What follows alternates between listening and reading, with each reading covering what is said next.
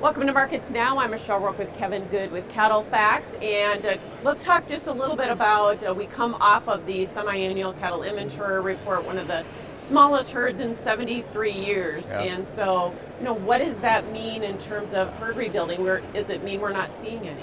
We're not seeing it yet. Unfortunately, as we think about this past 12 months, we've been dry enough. About a third of the cow herd has been in drought conditions in, in 2023, and so that needs to change, you know, before we can start seeing some expansion.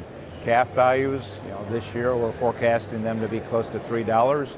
That should be some economic incentive, but at the same time, we look at cow slaughter last year. The culling rate was less than 2022, but it's still over 12%. So that needs to get back closer to 9% before we can say that we're starting to expand on the cow side. And then on the heifer side, we still got a pile of heifers on feed. You know, 40% of the on feed population is heifers, and that number needs to be back closer to 34, 35% before you can really say that you're truly expanding on the heifer side too. Yeah, no doubt. And then the calf crop was what the smallest since 1941, so that's a pretty Yeah. small number too, wasn't it? It definitely is, and so you know that bodes well for prices, obviously. But uh, as you think about the the players in the system, so to speak, you know you've got feed yard capacity that's not going to be utilized over the next couple years because of tighter supplies, and that'll be a challenge for packing capacity too, because there'll be more shackle space than, than cattle. No doubt. So, Kevin, as we look at the drought areas, um, is going to be a big determinant in terms of how fast we can rebuild this herd. And what do you see? Yeah. You know, Matt Makens will, is doing the weather forecast for us, and, and he would suggest, unfortunately, that we've had a wetter period here the last six to nine months, that we'll transition back into a drier period by the second half of this year.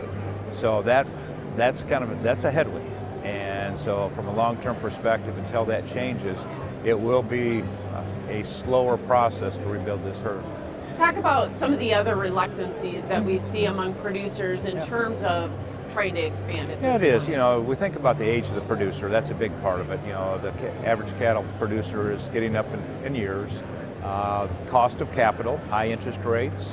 You know, that's a headwind. Availability for labor is huge. You know, it's it's hard to find labor, and so that's those are some factors that we see. You know, urban sprawl as far as alternative uses for land. There's a lot of things there that really are a headwind as far as building the herd. Do we think we'll build the herd back up? Yes, we do but it's just going to take longer before we get that done. No doubt. And when we look at some of the expansion efforts, I mean, it really also depends on if you have kids that can come back maybe and take over that operation, right? Abs- abs- absolutely. Think about changing the generations right now. A lot of, a lot of, unfortunately, a lot of the younger folks don't want to go back to the ranch. Yeah, and, and, and so because of that, you're seeing a lot of ranches or family operations that are changing hands. And uh, unfortunately, that's a, a big headwind as far as expanding. So let's talk about price projections Mm-hmm. um, that you're going to be releasing here at the meeting. What are you seeing for Fed prices? Yeah, yeah. You know, Fed prices, we look at them this past year in 2023, we averaged 175. We're suggesting we'll average 184 or 185 this year, so about a dime higher. And really, it's, it's a function of tighter supplies, still strong demand, although we're just a little bit nervous about demand because of our price point compared to pork and poultry, and then continued stronger leverage because we've got tighter supplies.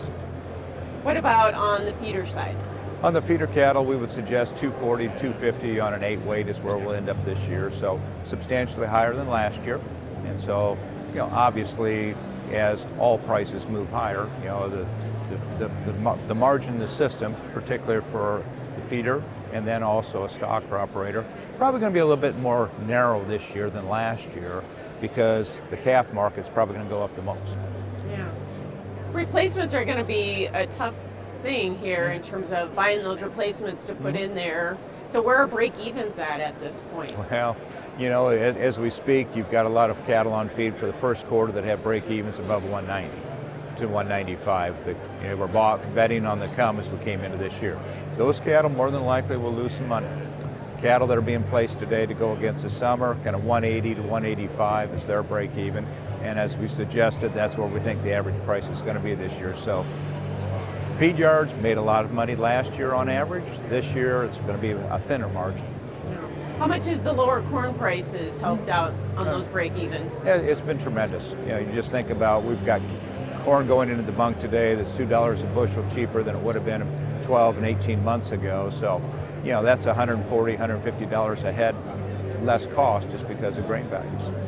So, how long of a tail do you think this cycle has? How long are we going to see these good prices? Yeah. And is this can we compare it to 2014 15? Uh, it, to us, it's a poor comparison, and there's a lot of things that are different between 14 and 15. That cycle, we turned on a dime. We had good moisture, high prices, and so we did expand very quickly. We don't see that taking place this time. We see slower expansion, so supplies will stay tighter longer as we go over the next three to four years. Also, during that time frame, if we remember back to 2010 and 2015, we lost quite a few packing plants. Right now, we're starting to build more packing plants, so the leverage component will continue to favor the cattle producer longer in this cycle. So, you know, tightest supplies are still three years in front of us. And so we would suggest that supply prices will stay strong at least through that long and then even longer just because of the changes. It's going to be a slower buildup this time.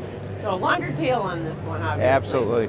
Absolutely. So that supply side is just one part of the equation. What about demand? Yeah. Do we think demand's going to keep pace? Yeah, we do, although we are a little concerned. You think about the overall economy, it's still still decent. You know, people are employed. Interest rates, they're high. You know, you consumer doesn't they they've got a lot of debt, credit card debt. They haven't saved money. They've spent all their COVID bucks. And so we do have a consumer out there that maybe is just a little fragile, but they're employed. As long as they're employed, they're still going to they're to continue to consume. The challenge we have though is we've our prices have gone up substantially faster than pork and poultry. That's good for our demand, you know, in the rearview mirror, but going forward that is a little bit of a headwind. We need the other proteins to catch up a little bit. So we can't push prices much higher until they come along for the ride, so to speak. Is there still plenty of dollars there for us? Yes, there is, but that is a little bit of a headwind right now. And risk management. Talk about that and what producers should be doing right now. Yeah, yeah. T- well, obviously, if we're if somebody has the resources, we'd like them to expand. You know, we think there's opportunities there for profit as we go over the next three to five years. Uh, from a risk management standpoint, more of options, LRPs, protecting the downside, leaving some of the top side open. Okay, well, it's always a pleasure to visit with you here at the uh, CattleCon 2024. Thank you. Thanks so much, Ed, for joining us. That is Kevin Good with CattleFax. And this is Markets Now. I'm Michelle Rook.